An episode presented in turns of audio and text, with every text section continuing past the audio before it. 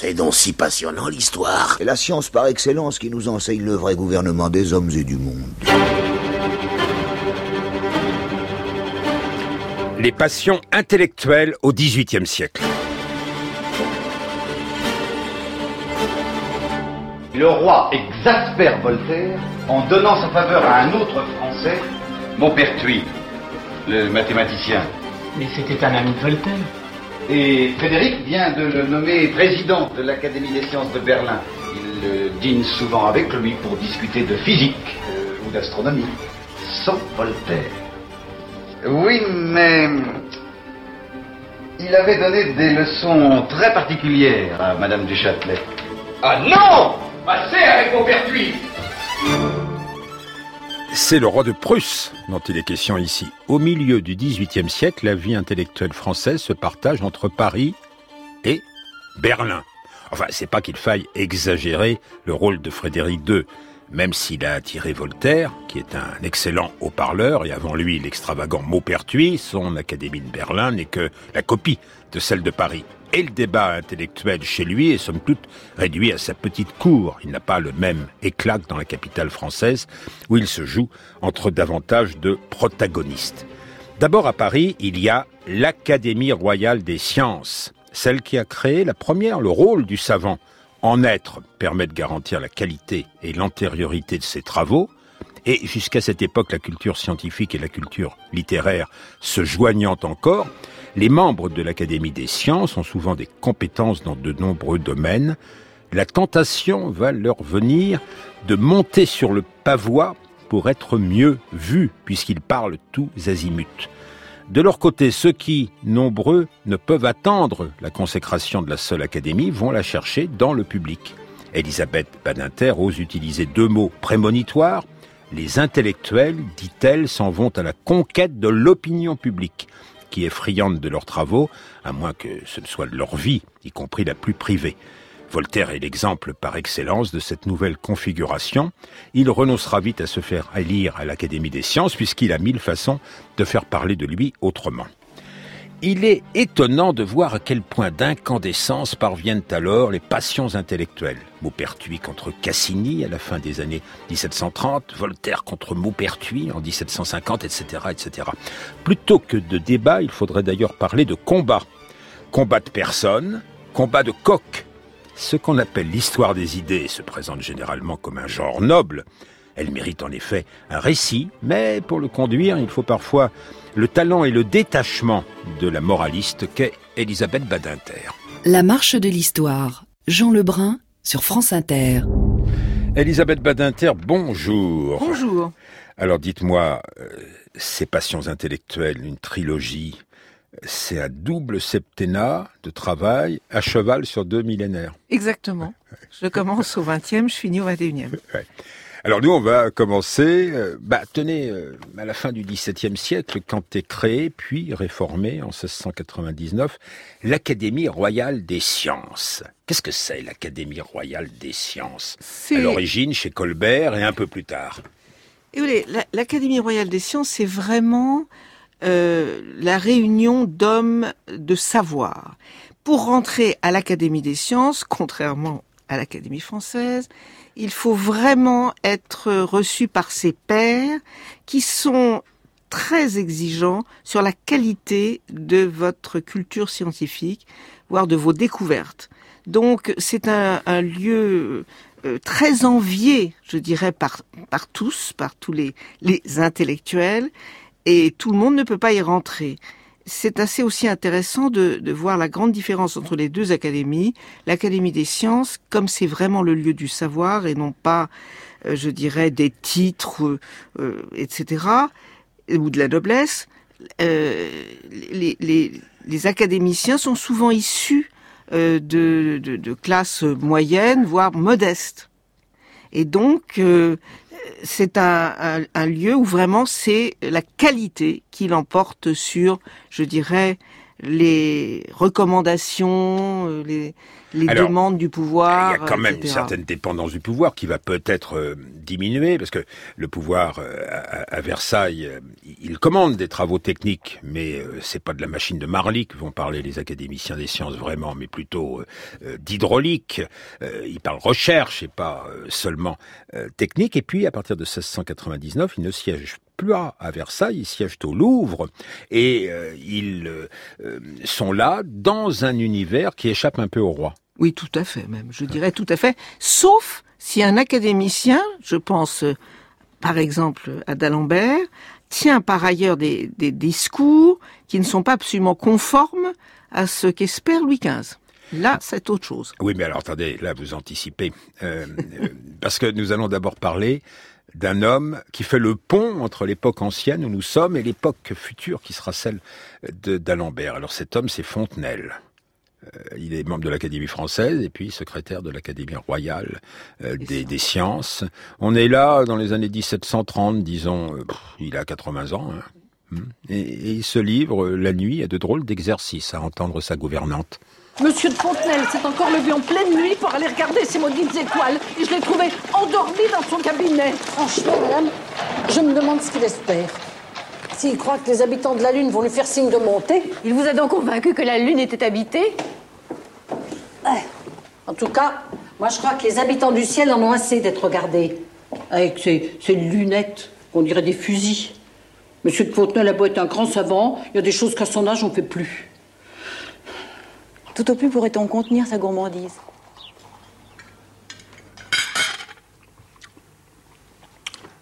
Je suis résolu à faire à l'Académie une communication sur l'intelligence de l'asperge, qui est un légume particulièrement savoureux, mais aussi commode à manger. En somme, fait pour nous plaire, mais avec une discrétion qui enchante. Il suffit d'ailleurs de savoir comment poussent les asperges. Elles passent la tête pour d'abord euh, voir si elles ne dérangent pas. Et puis alors, se sachant attendues, elles viennent tout entières. Aucun autre légume ne possède cette élégance. C'est un film de Pierre Meunier, Un cœur oublié. Eh, Vous avez une certaine affection pour Fontenelle, parce que comment dire, euh, il est bien euh, avec tout le monde. Si des livres très savants qu'il fait n'ont pas beaucoup de succès, bah, il est capable de se rabattre sur euh, l'asperge. Puis comme il est très vieux, il fait l'éloge de tous ceux qui meurent avant lui, et il les couvre d'honneur dans un consensus recherché. C'est un médiateur, un entremetteur. Vous avez assez? Écoutez, d'abord, c'est un homme exquis. Et, Voyez. qui- et- et ça compte. Il, il a vraiment les anciennes manières, il est bienveillant.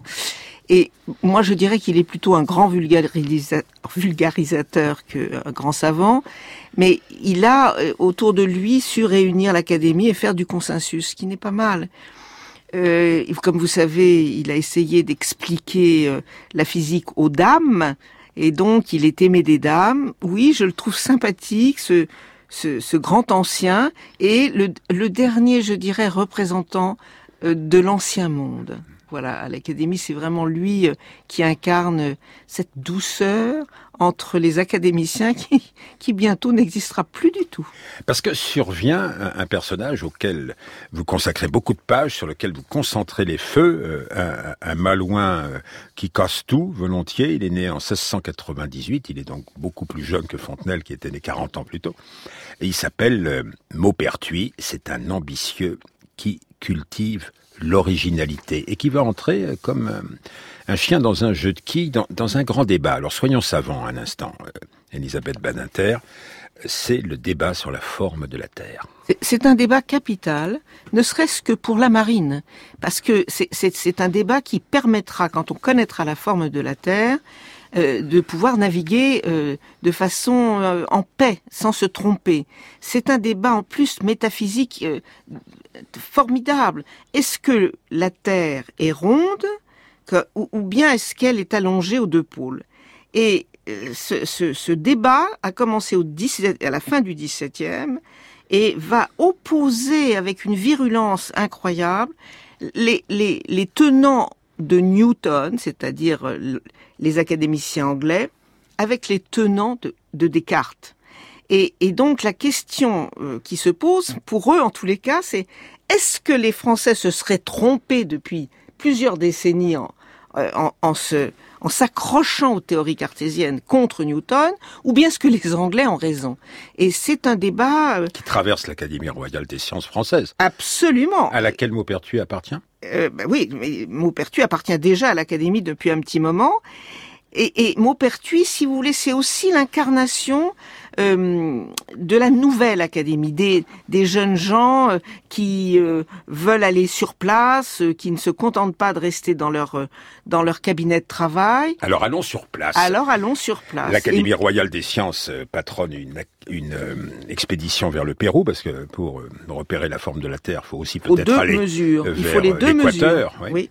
Alors c'est une lourde machine que cette expédition menée par un, un personnage étonnant aussi qui s'appelle Godin. Et la même année, euh, Maupertuis et son ami Clairaut songent, eux, à faire une sorte de commando. Et le commando va les mener en Laponie. Là, c'est, euh, il s'agit de vérifier si les pôles sont aplatis comme euh, Maupertuis veut le prouver. Maupertuis est prêt à risquer sa vie pour confondre les cartésiens, qui prétendent que la Terre est une sphère parfaite. Mais très bien, parfait. Qu'il se transforme en statue de glace dans cette Laponie où le cours prouvait que la Terre est aplatie au pôle.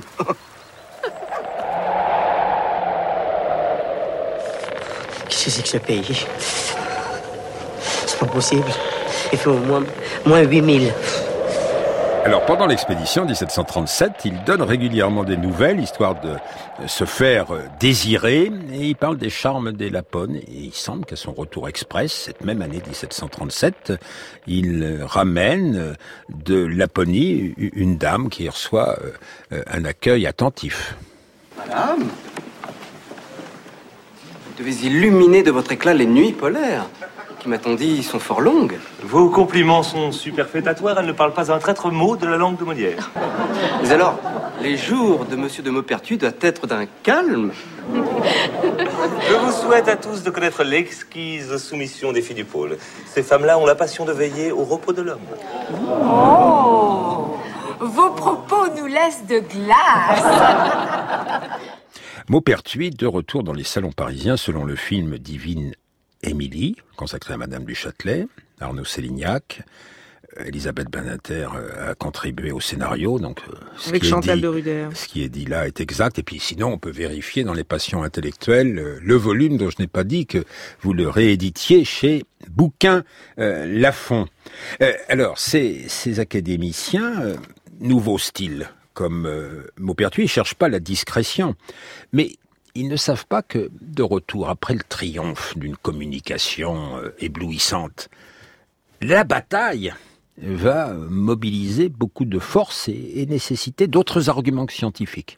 Alors oui, pour une raison particulière à Maupertuis, c'est que Maupertuis veut être le héros.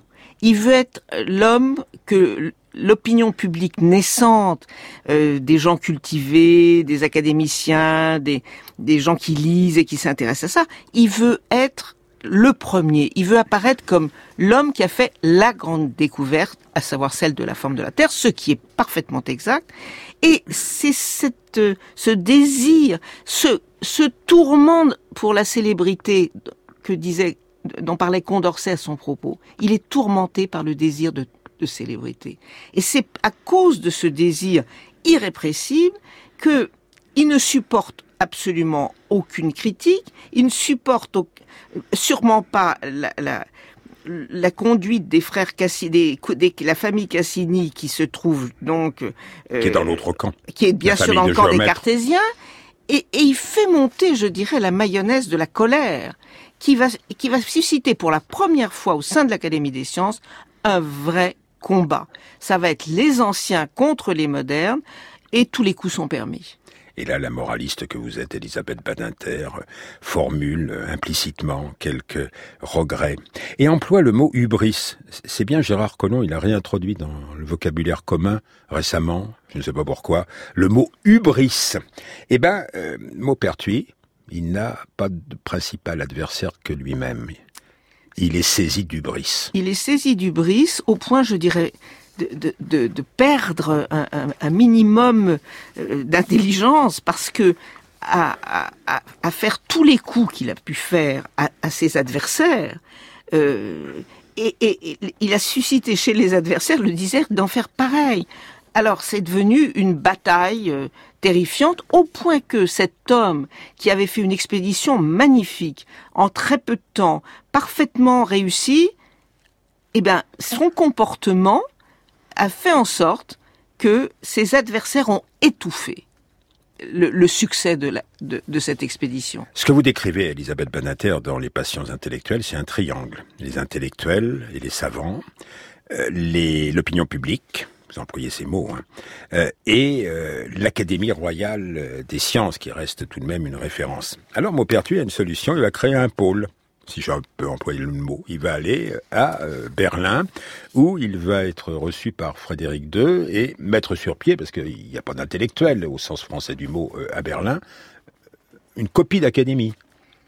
Oui, une copie d'académie, mais il aura bien du mal parce que il n'y a pas grand monde à recruter euh, dans la Prusse de, l'époque qui soit intéressant pour une académie et une académie des sciences. Et, malgré tous ces efforts pour essayer de convaincre les uns et les autres que Berlin c'est absolument merveilleux, que Frédéric II est un, un amoureux du savoir, etc. Euh, à Berlin, il fait froid, il n'y a pas de vie mondaine, il n'y a pas de salon, et on s'embête. Et puis euh, la et la nuit vient tôt, comme dit. Et puis la cour ressemble un petit peu quand même oui. à un régiment, mais on peut admirer les compositions musicales du roi. On va entendre dans un instant son concerto pour flûte, il jouait de la flûte et piano forte. Quand je rejoins mes philosophes, je veux ressembler à mon château, sans souci.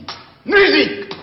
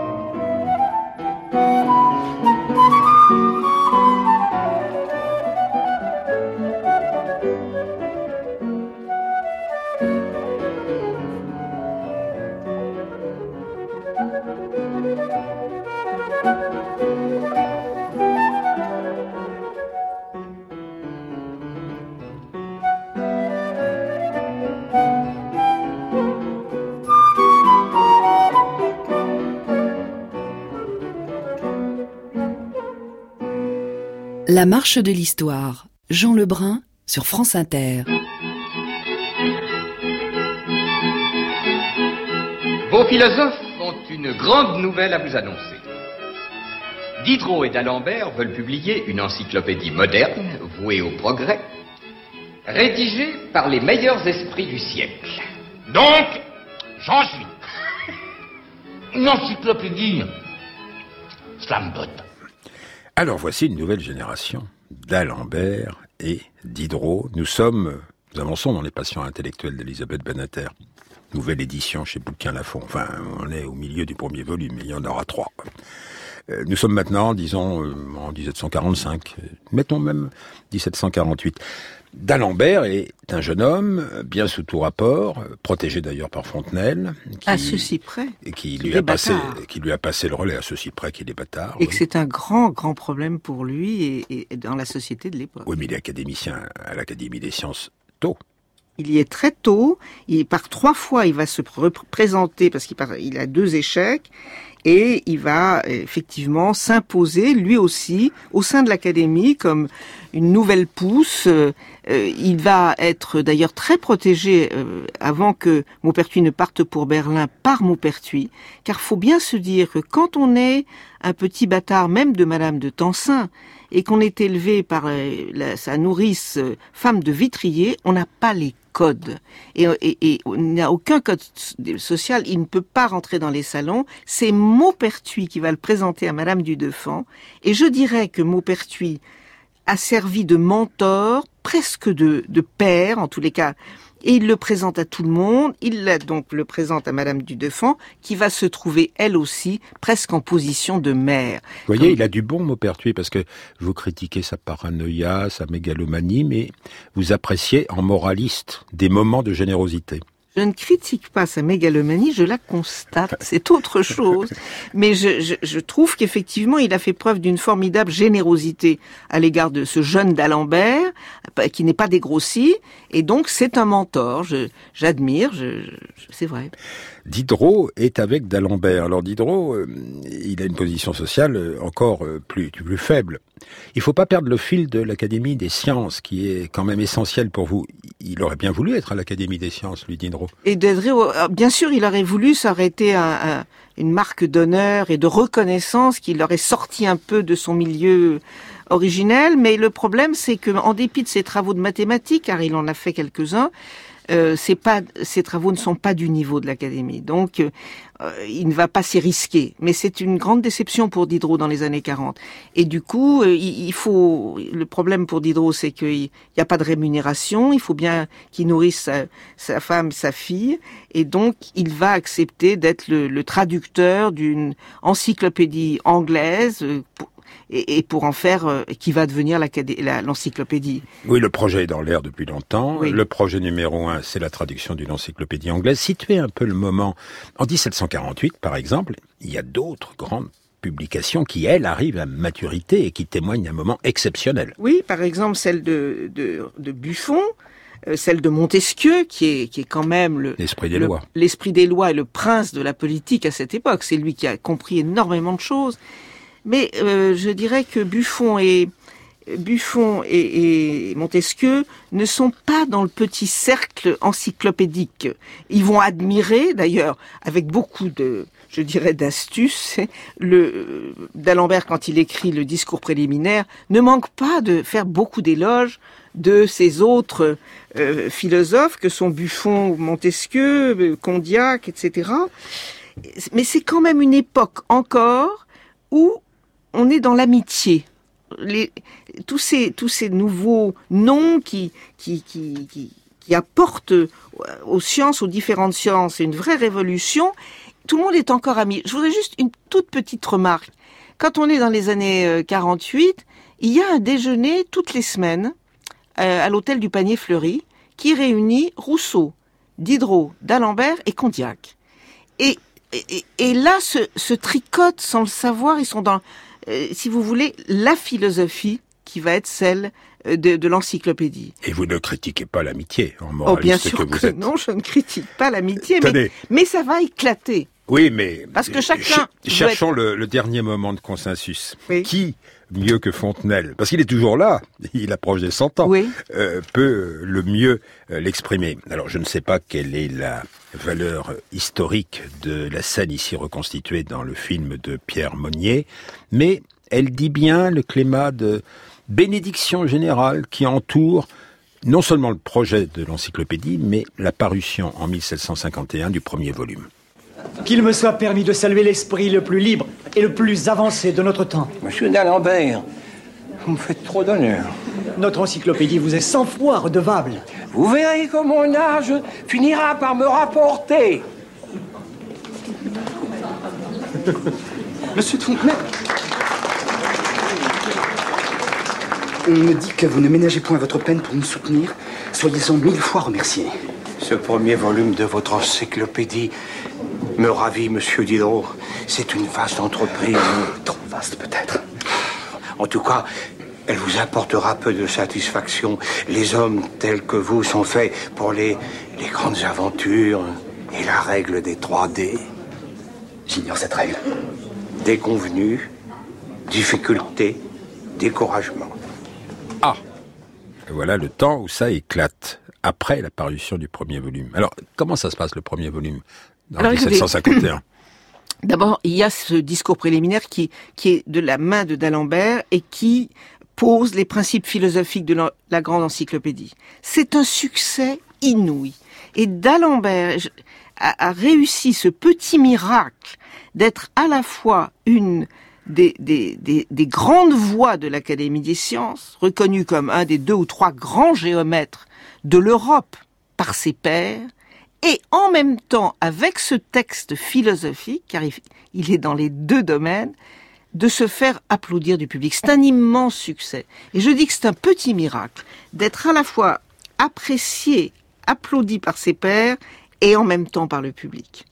Et là, il a réussi quelque chose que euh, plus personne ne réussira vraiment. En maintenant le, le niveau très haut, Très haut, en tablant sur exactement. l'intelligence. Absolument, très très haut. Mais il y a quand même euh, des lecteurs euh, qui apprécient, il y en a de plus en plus, et c'est un succès de librairie. Et pour le petit bâtard euh, méprisé qu'est d'Alembert dans les débuts des années 40, je pense que ça a été un, un moment immense de sa vie. Oui, mais vous avez entendu le vieux Fontenelle, nourri d'expérience, la règle des 3 D. Déconvenue, difficulté, découragement. Alors, d'où viennent les difficultés? On est en 51, maintenant 52. Les difficultés viennent principalement de l'Église. Les difficultés de l'encyclopédie, c'est le pouvoir de l'Église qui ne peut pas admettre euh, certains articles. Euh, il faut quand même dire que c'est le premier pouvoir euh, à côté de la monarchie. Et, là va commencer peu à peu, et au fil des volumes, une sorte de persécution des encyclopédistes qui s'affirment de plus en plus audacieux, euh, voire euh, euh, athées, même s'ils ne le disent jamais comme ça, et qui se fichent complètement euh, des, des- des principes religieux. Et, et donc, effectivement, dans les années 50, euh, il- à un moment, l'Église va gagner la partie, et, Alors, et- et vous notamment insistez sur le rôle du journal de Trévoux animé par les, les Oui, les jésuites. jésuites. Mais vous insistez d'ailleurs sur le rôle des journaux. Le journal des savants, Oui. euh, tout aussi bien. Mercure de France, etc. Mais bien sûr que j'insiste, parce que ce sont ces journaux euh, qui, en même temps, forment les lecteurs, et les lecteurs, ils en ont de plus en plus. Donc ça devient une force. La- même si ça nous semble aujourd'hui presque dérisoire d'avoir quelques journaux scientifiques pour nous informer de tout, mais ils ont, si vous voulez, euh, un rôle déterminant, tellement déterminant qu'un instant, je voudrais vous dire, quand Maupertuis décide, avant de rentrer, de se faire interviewer, entre guillemets, par le journaliste du Mercure de France pour avoir un bon article, on se rend compte que déjà, euh, une critique du Mercure de France, ça vaut cher. Et là, on sent pointer la, moraliste. Euh, Maupertuis, on est revenu très en arrière hein, au moment de son voyage en Laponie, mais l'image que vous évoquez souvent euh, circule constamment pendant des décennies. Il euh, s'est fait faire un portrait. Un portrait euh, de mégalomane complet, faut bien le dire, où il est représenté, il est habillé en lapon avec un chapeau euh, de fourrure et il aplatit le pôle. Il a une entre les, mains, il a une représentation donc de l'univers, de, la- Terre, et il aplatit de ses deux mains le pôle. Et c'est lui qui se fait faire cette représentation pour essayer de la vendre dans le public. C'est dire où on en était. Euh, c'est bien les journaux, euh, c'est bien les gazettes, euh, c'est bien les estampes, mais la moraliste pointe encore, souvent, là, le niveau n'est plus placé assez haut. Je ne dis pas exactement ça. Je pense que euh, les passions l'emportent euh, presque de façon parfois dérisoire et peut-être qui renvoie une mauvaise image euh, de- des philosophes parce qu'ils vont finir par s'entretuer.